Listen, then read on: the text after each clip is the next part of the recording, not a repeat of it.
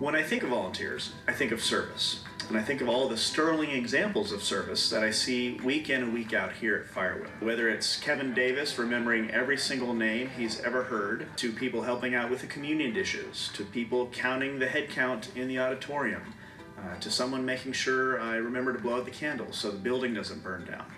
All of these things require volunteers. With volunteers, I see the tireless spirit of service that y'all bring each and every week. Um, from every activity y'all do, uh, you'll do it with a smile, you do it willingly, and I can see a real joy in your faces. And because of that, I know for a fact that visitors to Firewheel feel that same thing. They feel the familial sense that Firewheel naturally has. That's what y'all bring to the table. And for that, I cannot thank you enough from the bottom of my heart.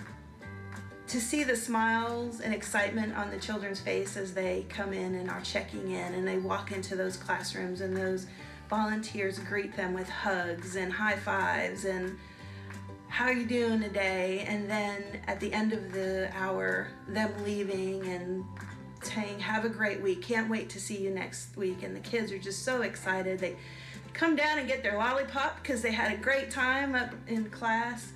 And it's not only teachers and volunteers in the classrooms that make children's ministry go, it's those that even sit at the desk and they're greeting families as they come in. They're checking in visitors. They're holding that baby on the lap when they're missing mom a little bit. And then, of course, we have our amazing security team that comes and sits at our desk and watches the video screen and checks the doors and lets us know when we have an escapee run out from one of the rooms and we have to go find them. VBS 2022 has been my most favorite memory so far.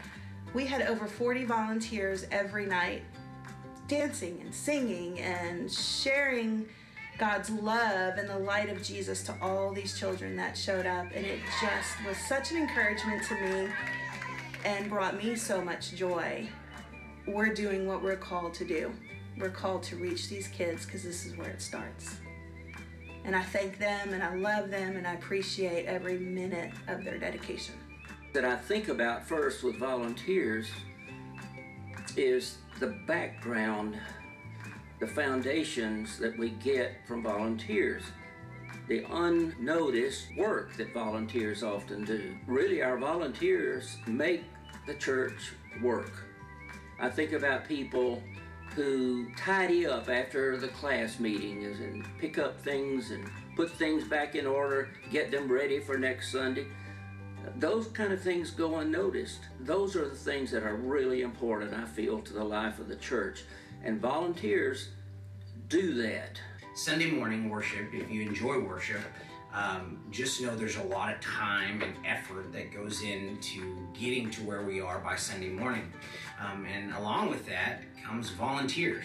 Our musicians aren't paid, they're not, uh, you know, uh, compensated other than just the fact that they get to worship God on Sunday mornings. Um, man, our volunteers are amazing. I mean, the, the time that they spend in practice, the, the time that they spend uh, focusing on the songs that we're doing, all that kind of stuff. Um, and our, our volunteers uh, on the worship team are just, they're amazing. And uh, I could not do my job without them. I just couldn't. You know, uh, the the constant showing up and, and being here on Thursdays and being here sometimes on Wednesdays and being here on Sundays. Um, you know, the reality is, is man, these guys just give up their time throughout their weeks to present worship to you on a Sunday morning. And so, um, like I said, I'm I'm very honored to be a part of Firewheel, especially being able to lead a group of volunteers. They're just they, uh, they mean the world to me. Man, I'm very thankful for the worship team. I'm very thankful for the volunteers that I have. And, and I just, like I said, I just cannot do this without them. To all our volunteers, you are the ones that make Firewheel an incredible place and a place that we so dearly love. Whether you serve as one of our Sunday school teachers, whether you are in our parking lot, whether you are the security team, guest services, children's ministry, any ministry that is going on here, remember that every Sunday you play a vital role and you are being the literal hands and feet of Jesus as you serve and love people well. We love you. Thank you for your service.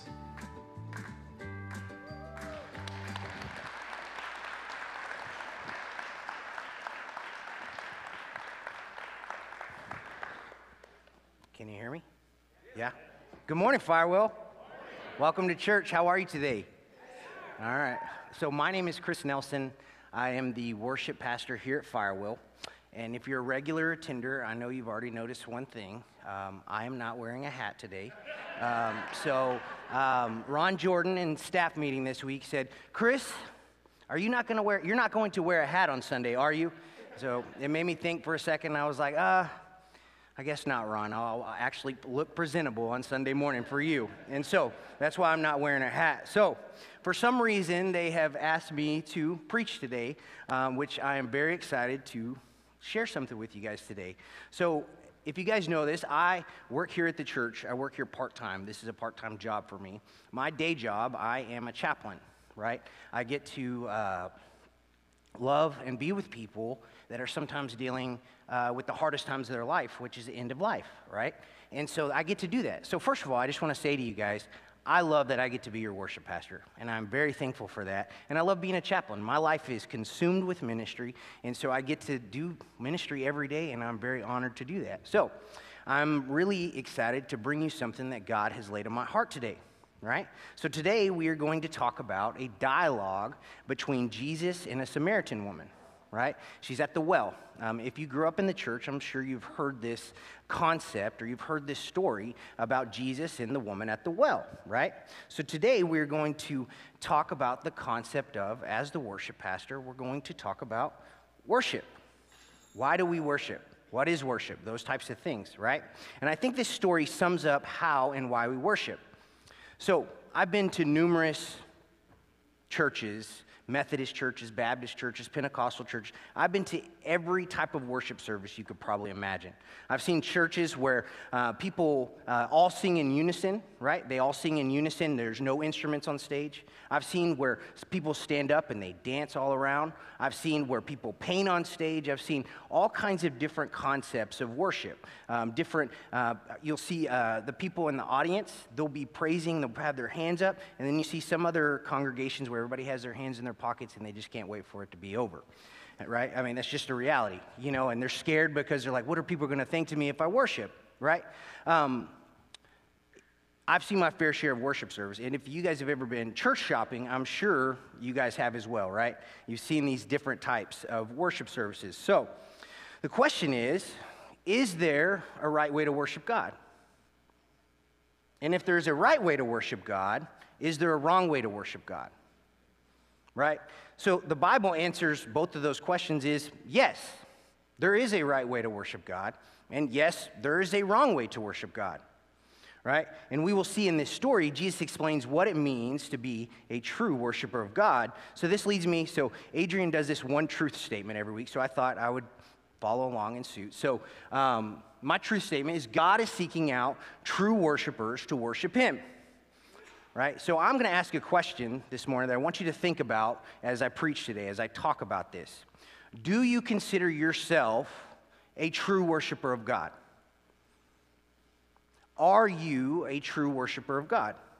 My hope is that right here, right now, is that you say yes to that question. I worship God, and I'm, I, I am a true worshiper of God. That's what I do. But as we read today, some of us might learn that we have been approaching God during worship completely wrong, right? And so, my hope is that, first of all, that it convicts you, but also that you fall so much further and deeper in love with Jesus by the time we're done. Amen? Amen. All right, let's get into some text. If you have your Bible, turn to John chapter 4. So in John chapter 3, Jesus has this big conversation with this guy named Nicodemus, right? There is, uh, this was where we get the for God so loved the world, the John 3.16s that everybody puts on their t-shirts, all that kind of stuff, right? So uh, Jesus has this conversation with Nicodemus, and after that, Jesus and his disciples go to the Judean countryside. John the Baptist is baptizing, and John the Baptist testifies to who Jesus is, right? So um, this leads us into John chapter 4. So if you have your Bibles, to summarize verses 1 through 15. So the Pharisees hear that Jesus is baptizing in the countryside, which it actually was John the Baptist who was baptizing. So Jesus decides to leave Galilee, and he's headed through, uh, he has to pass through uh, Samaria, which inside of Samaria, there's a city called Sychar. And so he stops there and while he's there, his disciples go into town, right? His disciples go into town and he stays there um, and he finds this woman at the well. When he gets there, she's drawing water from the well. And so Jesus asks her for a drink from the well. And what's the first thing she says? She says, Why are you asking me? I am a Samaritan and you are a Jew. Why would you ask me for a drink of water, right? So Jesus says, If you knew who I was, you would have asked me for living water, right? Or, or, you know, living water. She looks at him like he's crazy, right? She's like, That doesn't make any sense at all. And Jesus tells her that if she takes his water, she will never be thirsty again. So she tells Jesus to give her this water so that she doesn't have to keep coming back to the well. Ultimately, she probably just thinks that Jesus is just a plumber, right? He can provide eternal water, right? And that's kind of what it comes down to because she just doesn't understand what's going on. She totally misses the point of what Jesus is saying. She thinks he is talking about physical water, but actually, he's talking about spiritual water, right? And so she thinks he is talking um, uh, about this, this concept of providing constant water to her constantly, right? So she probably thinks this guy is completely crazy and she does not what's go- know what's going on. So we pick up in verse 16. So if you have your Bibles, Jesus says to her, Go and call your husband and come here. The woman answered him, I have no husband. Jesus said to her, You are right in saying, I have no husband, for you have had five husbands. And the one you have now is not even your husband. What you have said is true. The woman said to him, Sir, I perceive that you are a prophet. So in verses 4 through 17, this woman thinks Jesus is making no sense at all, right? She is talking about physical water, he is talking about spiritual water. She just knows that her trips to that well are long and hot. She's in the middle of the East, or in the Middle East, right? And she would like to not have to come back to the well anymore. Um, like I said before, she probably thinks Jesus is some type of a plumber, giving eternal water. And then Jesus does something that almost makes a believer out of her. Jesus calls out her sin. Jesus says, I know you've been married five times, and chick, the homie you're with now, he's not even your husband, right? And he's saying, you know, you know where you're at right now. And she says, Oh, well, um, um, and I can only imagine the look on her face, like a look of puzzlement, like, uh, How does this guy know this? Like, how do you know this is the case? How do you know my sin? See, and so, and then she says to Jesus, Well, sir, not sure how you know this. I'm guessing you must be a prophet, right? So he automatically elevates himself and pretty much shows that, hey, I know more than you do about your own life, right? And so this gets us, this sets the tone for what we'll be discussing today. Verses 1 through 19, they have tons of theology in them.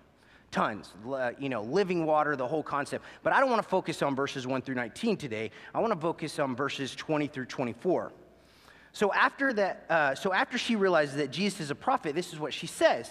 She immediately changes the subject. And look at verse 20. It says, Our fathers worshiped on this mountain, but you say that in Jerusalem is the place where people ought to worship.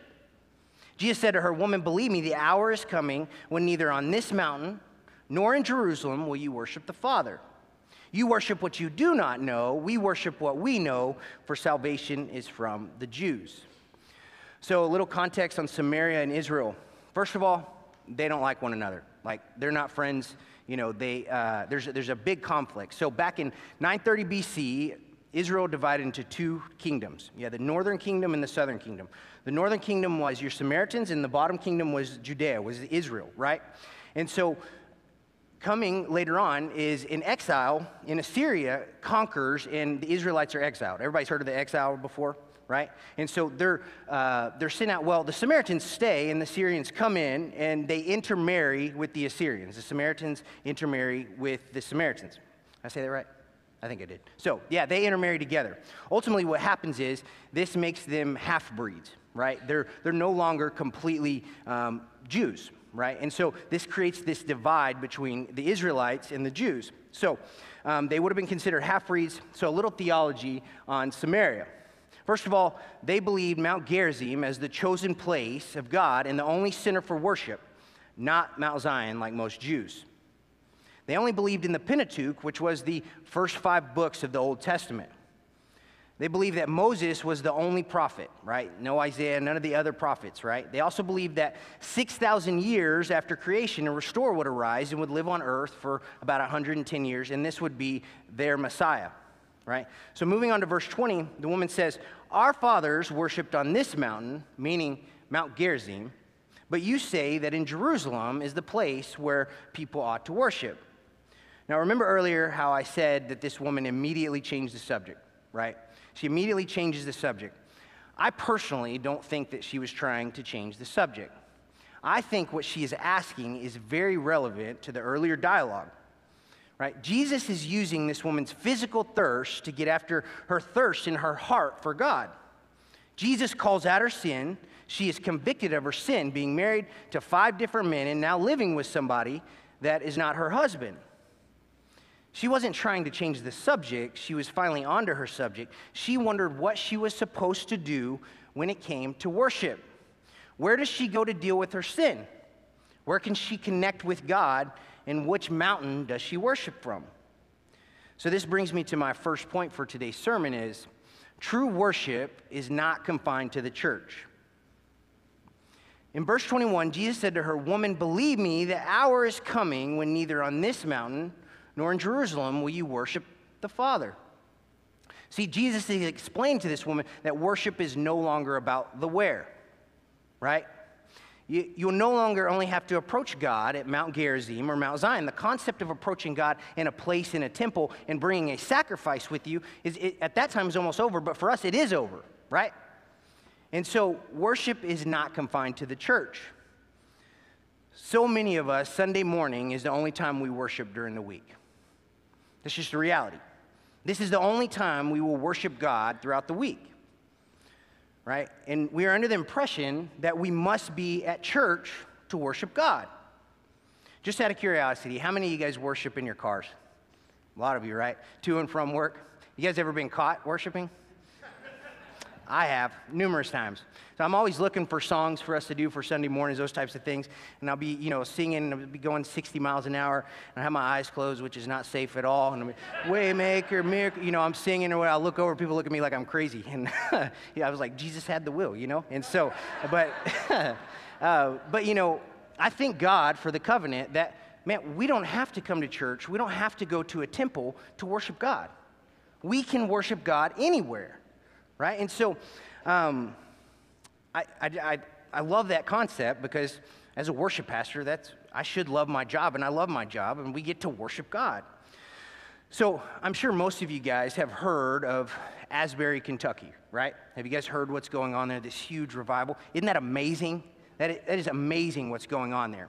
So, Vanessa, my wife, she had showed me this story last week that these people drove 17 hours to get to Asbury. Not only did they drive 17 hours, but they waited all day outside just waiting to get inside. You know, the reality is, is if we're indwelled by the Holy Spirit and we have God with us and we believe in Jesus Christ, we can worship anywhere. We don't have to drive 17 hours to worship God. If we wanted to have a revival here today, we could. That's just the reality, right? And I'm not discrediting what's going on in Asbury. That is amazing.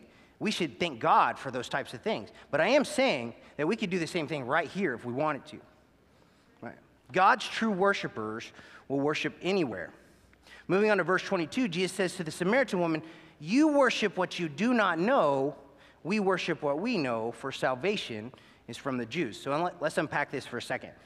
Jesus tells the woman that she worships what she does not know. So remember earlier when I told you Samaritans only believed in the Pentateuch which is the first five books of the Old Testament. What Jesus is trying to say to this woman is your spiritual wisdom and knowledge is limited because you believe in limited teachings. You don't believe in the Old Testament. He goes on to say that Jews worship what they do know because salvation is from the Jews. See, the Jews worshiped a God who had made himself known to them throughout their history. He, he made himself known to uh, Abraham and Moses and all the other prophets. He was with them. Right? See, all the other prophets spoke of a Savior and how the Savior would come from who? A Jewish nation. And how salvation would only be through this one Savior. See, salvation has always been through the Jews. Even for us, most of us are Gentiles in this room. Salvation still came from the Jews. Jesus was a Jew. So that's where salvation comes from. And that's what he's explaining there. Verse 23, Jesus says, But the hour is coming and now is here when true worshipers will worship the Father in spirit and in truth. Say, spirit and truth. for the Father is seeking such people to worship him. See, Jesus is not focused on the where or the who, he's actually focused on the how, right? He's actually focused on the how. So this brings me to my second point for today. True worshipers must worship in spirit and in truth. So when we hear the word spirit, what's the first thing that comes to mind? Holy Spirit, right? The third person of the Trinity Father, Son, Holy Spirit, right? The word for spirit in Greek is actually called pneuma, right? And uh, it, it, means, you know, the wind. The, it's a spirit, right? If you see in the old, uh, the Hebrew, it's called ruach, right? And this is the same thing as a spirit. So if you look in your Bibles, you will see that the word spirit here is not capitalized. You will see that there's no definite article. It doesn't say the Holy Spirit or the Spirit. Why do you think that is? The reason is, is the word for spirit here has nothing to do with the Holy Spirit. It actually has to do with the human spirit has to do with our, our inner person, our hearts, right? See, worship is to flow from the inside out, not outside in. Does that make sense? From the inside out.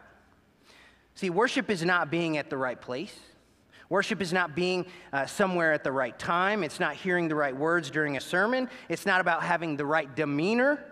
It's not about wearing the right clothes, following the right formalities hearing the right music from stage, and it's not about setting the right mood. See, we don't create an environment for worship. Worship takes place on the inside, in our spirit, in our hearts. The Apostle Paul spoke of this spirit in Romans 1 9. Paul, he's longing to go to Rome, right? And so he's writing at the beginning of, of, of it. And this is in, in his introduction, this is what he says For God is my witness, whom I serve with my spirit in the gospel of his son that without ceasing I mention you. The word serve here actually means, in Greek, it means to worship. So Paul is saying, Whom I worship with my spirit. Paul worshiped God in his spirit, with his heart. See, authentic worship is a function of the heart. God is looking for true worshipers to worship him with their hearts. So the question is, what does that look like? How do we worship God with our hearts? Well, first of all, we must be surrendered to the Holy Spirit. That's the bare minimum, right? To worship God, we must have a personal relationship with Jesus Christ. The Holy Spirit has to be in you to produce true worship. We can do nothing apart from the Spirit. Paul says this in 1 Corinthians 2:11, "For who knows a person's thoughts except the spirit of that person which is in him. See, also, no one comprehends the thoughts of God except the Spirit of God. See, no one can say Jesus is Lord without the Holy Spirit, right? And the only way for us to receive the Holy Spirit is for us to surrender our lives to who? Jesus, right? See, if you are not saved, you cannot truly worship God. I'll say that one more time. If you are not saved and do not have a relationship with God, with Jesus, you cannot truly worship God. And those of us who are truly saved, the Holy Spirit is what motivates us to worship. Your thoughts, number two, your thoughts must be centered on God. Has anybody in here ever tried meditating before? Try thinking about one thing. With our culture, that, that's unheard of. Like trying to think of one thing and one thing only at one time. And I will tell you, my mind runs a thousand to nothing. Until I lay my head down at night, I, am, I think about everything underneath the sun. Plus, I had really bad ADHD as a kid, and so I think I never really got rid of it. And so just it's squirrel disease constantly. And so I get on my wife's nerves constantly, so I, it happens. So meditation for me is extremely hard to focus on one thing and one thing only, right? To think about uh, anything for a period of time, just one thing is, is almost impossible. But I will tell you, when I spend time with Jesus and I read his word for a period of time, God gives me a heart of meditation. Been there, I've, it's happened to me numerous times. Time spent with Jesus helps me to meditate only on Him. If you're not spending time with God, your thoughts can never be centered on only Him. How can you center your thoughts on something you know nothing about or someone you never spend time with? If worship is worshiping is about worshiping God, but you never spend time meditating on Him or His Word, it's going to be hard to be a true worshiper. Amen? That's just a reality. We have to meditate on God to be a true worshiper of God. Number three, we must have an undivided heart. Have you ever walked into this room or sat down to pray and you go to worship and you're thinking about everything but God? I've done it from this stadium. I've done it numerous times where I'm trying to worship, but I'm thinking about emails, I'm thinking about patients I need to see, I'm thinking about what me and Vanessa are going to eat for dinner. I'm thinking about everything but God during prayer. I'm, and if you're saying that's never happened to you, I'm not going to say you're lying, but you know, it is what it is. So, but it, it happens, man. It, it does. Um, it's happened to me so many times where I'll be in a, in, a, in a meeting, a prayer meeting, and we're all praying, and my mind will just drift off. As soon as I'm done praying and then other people pray, I drift off. See, worship comes from an unwavering heart.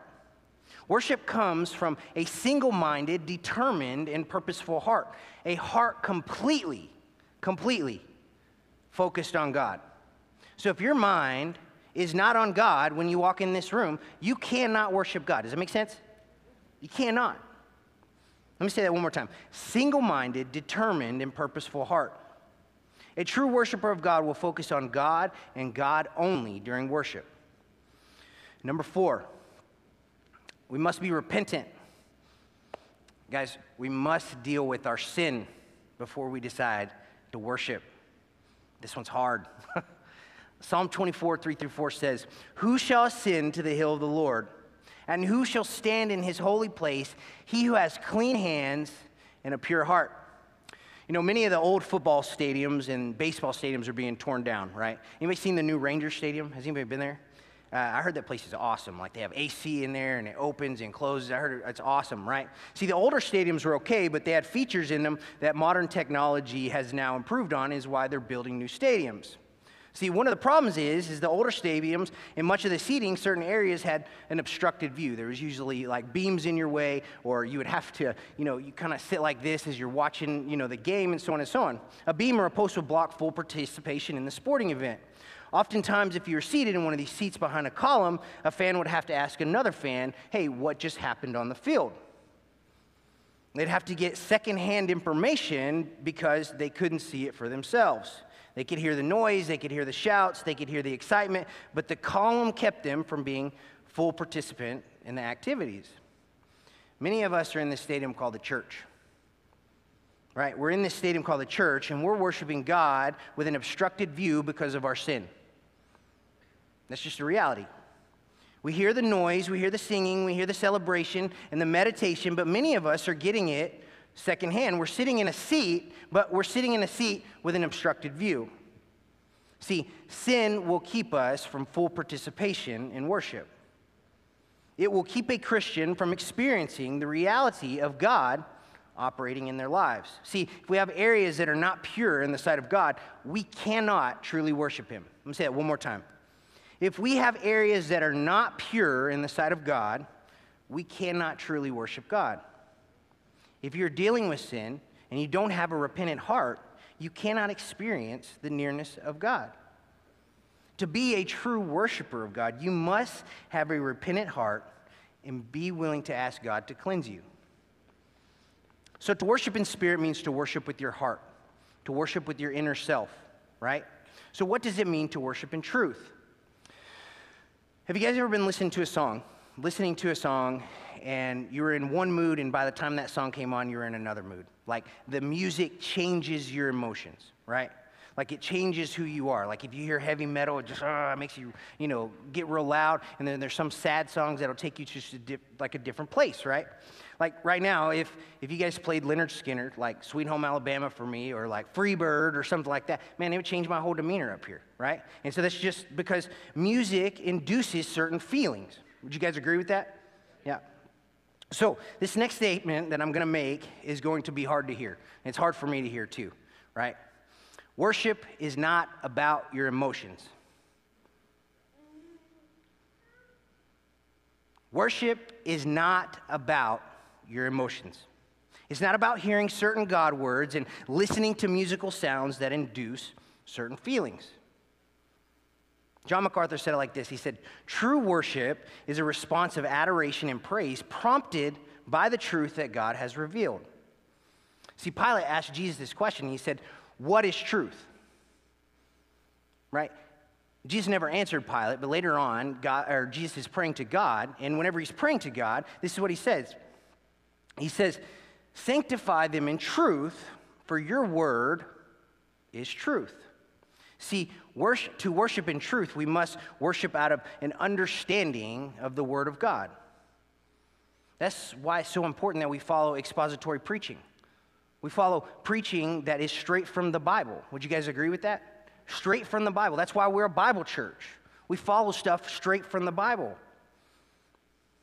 I know everybody loves a great sermon. I know you love great illustrations. Everybody loves to laugh, right? But see, the purpose of preaching is not to create an emotional experience. Preaching is not done to stir the emotion of the congregation or the audience. Preaching, which is worship, Say that one more time. Preaching, which is worship, is done to proclaim the Word of God, which is what? The Bible, Scripture. God is seeking true worshipers to worship Him based on His words and not your emotions. And His words are Scripture. See, the Samaritan style of worship was done out of ignorance because they only believed in the Pentateuch. They only believed in the first five books of the Old Testament. They did not believe in the full truth of God. Samaritans were characterized, um, if you would say, because of their intermingling with the Assyrians, as they were very charismatic and very passionate in the way that they worshiped, right? See, they were worshiping uh, in, I would say, their spirit, but they see they had no truth to it, right? And see, the Jews had the full truth. They accepted all the books of the Old Testament, but see, they lacked the spirit. When the Pharisees prayed and they fasted and they gave alms, all those types of things, right? They, they didn't do it from the heart. They did it out of obligation. They did it out of legalism from the law. And that's why Jesus later on constantly calls them hypocrites. See, worship was done wrong on both sides. See, I think we see the same thing in our churches today. We see people get together and, and do antics on stage. We see people speak in different languages that we don't understand. We see people run across stage. They, they have tons of lights and tons of cameras, and they have all this stuff going on, but there's no truth or substance to their gospel. They think they have to set the right tone or setting for God to show up. God is here. Amen? They think they have to, they, they have to set this, you know, uh, this setting for God to be here, and that's, that's totally false. And then we see those who hold firm to sound biblical teaching, right? Meaning truth, but their hearts just aren't in it. They have not surrendered to the Spirit. Their thoughts are not centered on God. Their hearts are undivided, and they are not willing to repent. They worship God in truth, but not in spirit. It's all on the outside. Nothing comes from the inside. So, my one truth statement for you today was God is seeking out true worshipers to worship Him. John 4 4, it says like this Jesus had to pass through Samaria. Keyword had. See, Jesus knew how important this next conversation was going to be. This woman was going to the well in the middle of the day because she was shunned by her sin. Being married five times and now living with a man that wasn't even her husband. Jesus calls out her sin. This woman is amazed, and she's amazed because Jesus knows her story. She knows there is nothing different. She knows that there's something different about Jesus. She feels convicted about her sin, and she wants to know how in the world is she supposed to worship? How does she approach God? And Jesus says it's not about the where or the who, it's actually about the how. He says Jesus is looking for uh, or God is looking for true worshipers. True worshipers who will worship in truth and in spirit. So, this will take us to our application. Um, not very good at application, but I'm going to try. We'll see how well this goes. So, if worship is no longer confined to a certain space, temple, or no longer requires a sacrifice, spend your days worshiping God, right? It's, Worship is simply us expressing our love and our thanks to God. It's thanking Him for who He is and what He's done on the cross. Man, worship in your car, worship with your families, worship in the park, worship with your friends, worship when things are going bad. I'll tell you, man, the last two years have been rough for me. I've had to do a lot of worshiping from this stage where it's tears. I'm telling you. But also, worship when things are going good, too. Right? We don't have to drive 17 hours to worship God. Right? We could have a revival here if we wanted to. Let's do it. If God is seeking out true worshipers here and now, my question to you is why would you wait until church on Sunday? Why would you wait? The second thing today, the only, wor- only way to worship God is in spirit, with your heart. Look at John 4 24 if you have your Bible. Jesus says, God is spirit, and those who worship him must worship in spirit and truth. See, this is not a request, this is a mandate. This is the only way we can worship God. There are no other options. You can't have one without the other. You have to have spirit and truth, or truth and spirit. First of all, you must profess that Jesus is your Savior. This is the only way you obtain the Holy Spirit, and you can't worship God without the Holy Spirit. He is the one that entices you to worship. And you must spend time with God to have your thoughts centered on God for worship. You have to meditate on Him and His Word. You must have an undivided heart, a heart completely focused on God.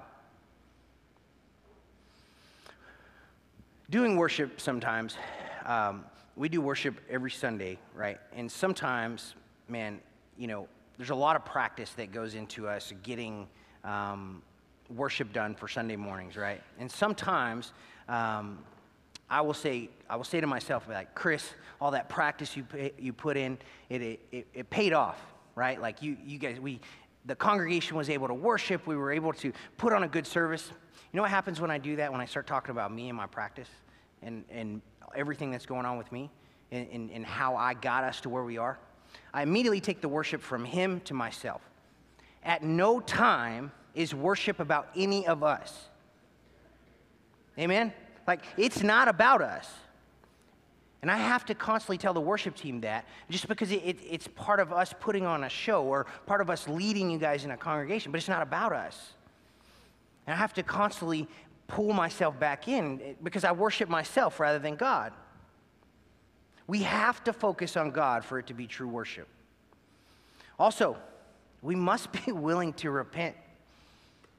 We can't approach God with an impure heart. You can't. So if there's sin that you haven't dealt with and you come in here every week to worship, you're not worshiping. That's just the reality. I think one of the main reasons we're not able to focus on God during worship is because we are too focused on our sin we have never confessed.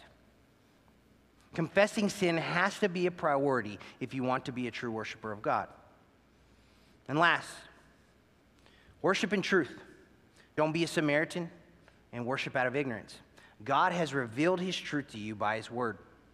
But the only way you will know his truth is if you what? Study his word. You can't know the truth if you don't study his word. Don't let other people tell you. Know it for yourself.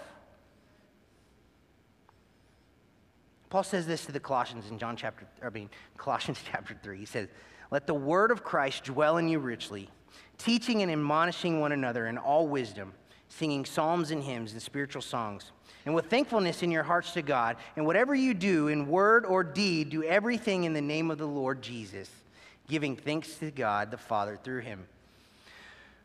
Worship is not about a crazy experience that gives no meaning or no content.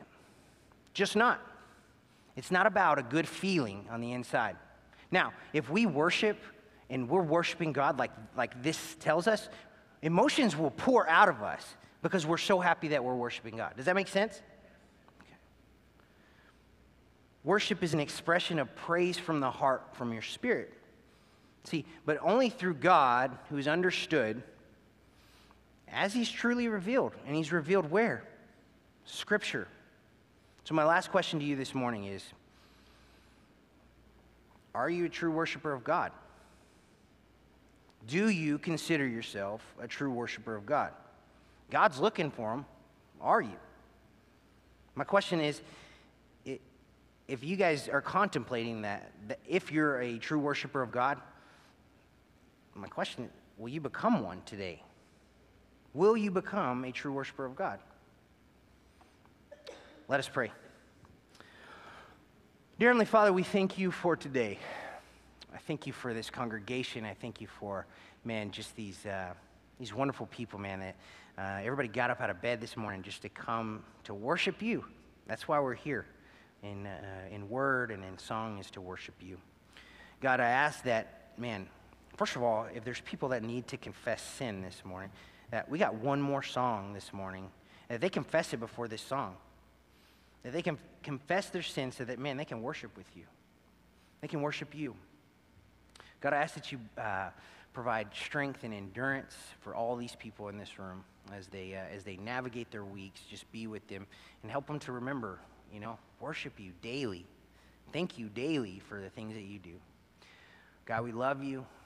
We just thank you for the many blessings you bless upon each one of us in our church. In Jesus' name, amen.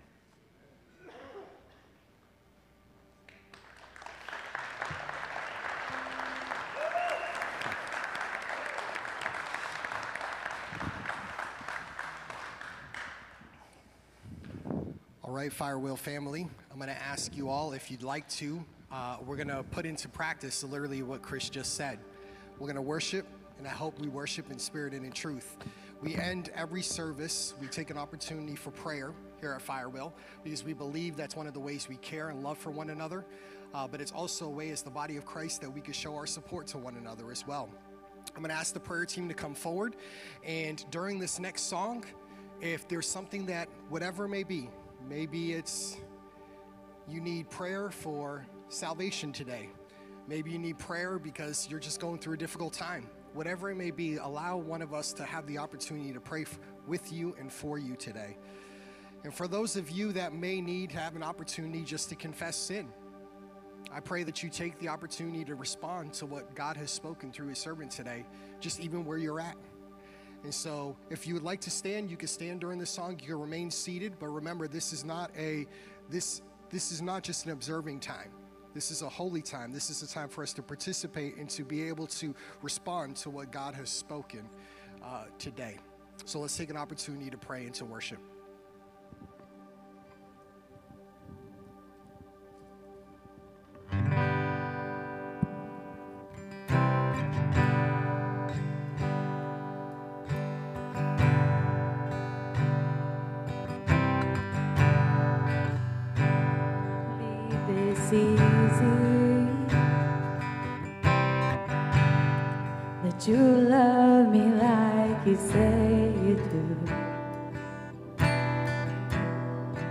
Got years and years of striving,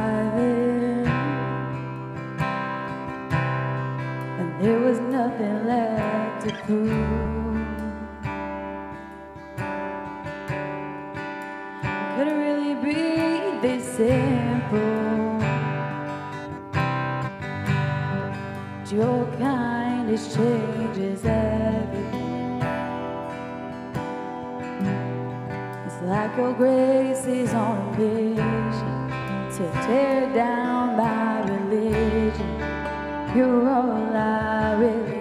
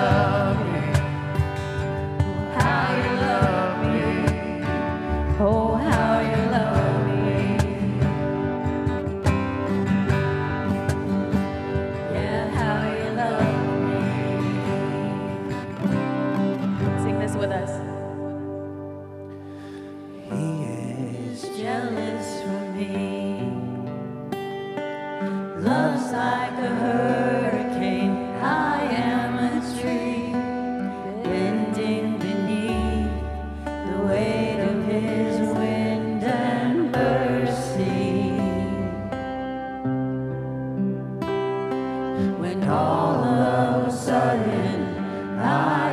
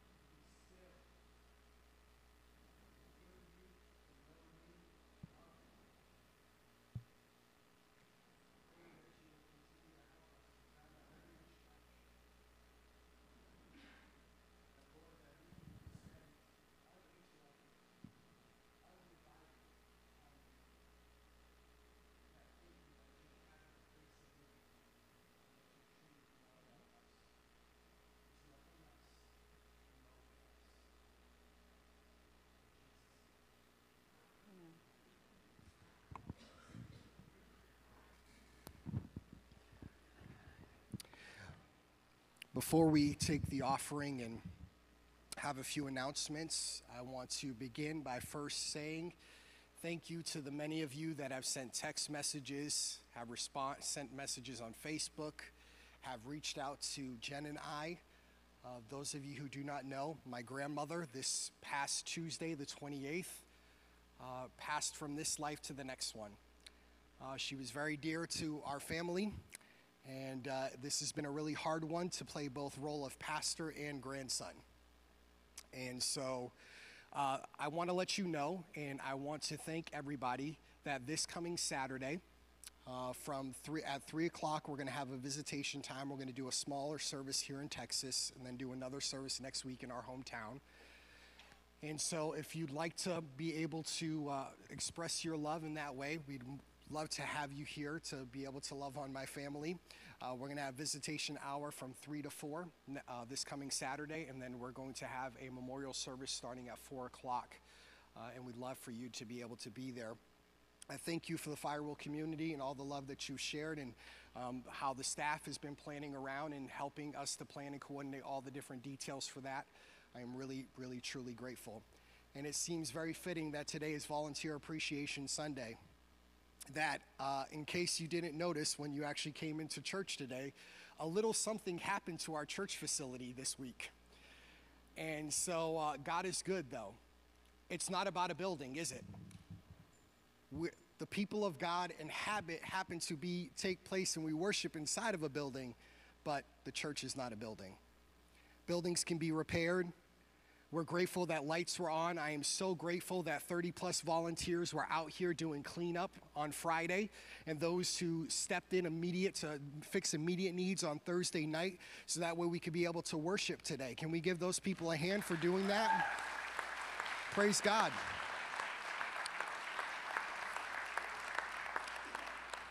Praise God. I mean, and it, like I said, it's so fitting that today is Volunteer Appreciation Sunday.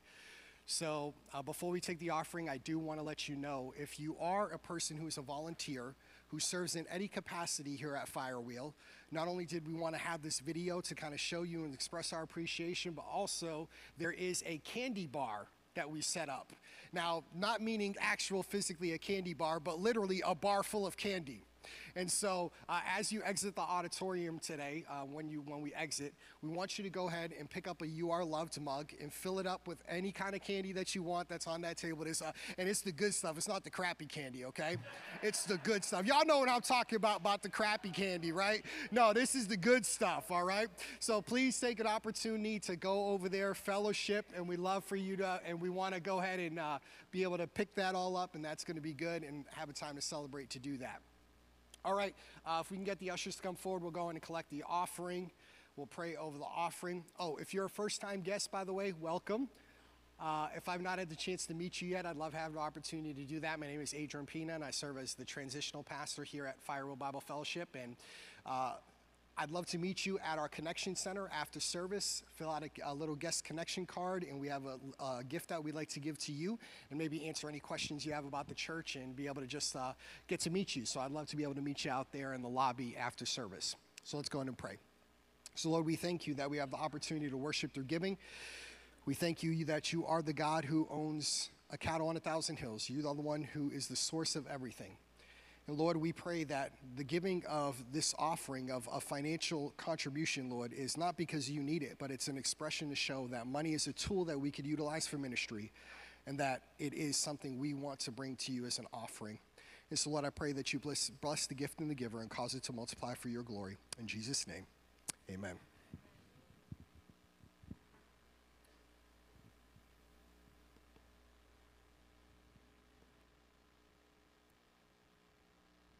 Hello, and welcome to Firewheel Bible Fellowship, where we strive to be Christ centered and gospel focused.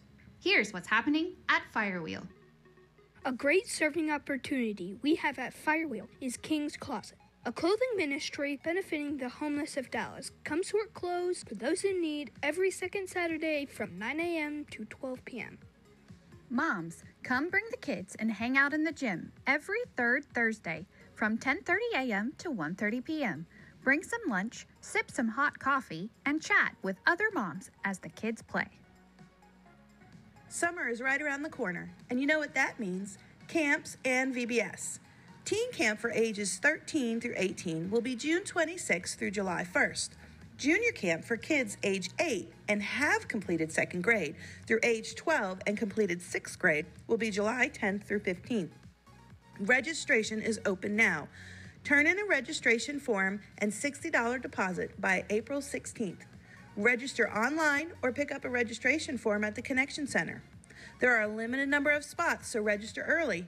Any late registrations will be added to a wait list. If you'd like to sponsor a child for camp, contact Barbara at firewheelfellowship.com. And don't forget to add VBS to your summer calendar. VBS will be the week of July 24th. For more info on these or any of the events going on around Firewheel, check us out at firewheelfellowship.com slash events, or you can find us on social media. All right, if we'll get you to stand, we'll go ahead and pray our benediction over you and get you dismissed. All right. Oh, it's not on my. Okay. So let's pray. May the Lord go before you to light your path and give you direction. May he go behind you to guide your steps. May he go beside you to keep you from stumbling. May he go above you to protect you. And may he go within you to give you the power of the Holy Spirit. And may our Father in heaven always grant you character that is greater than your gifts and humility that is greater than your influence. God bless you guys. We love you all so much. You are dismissed.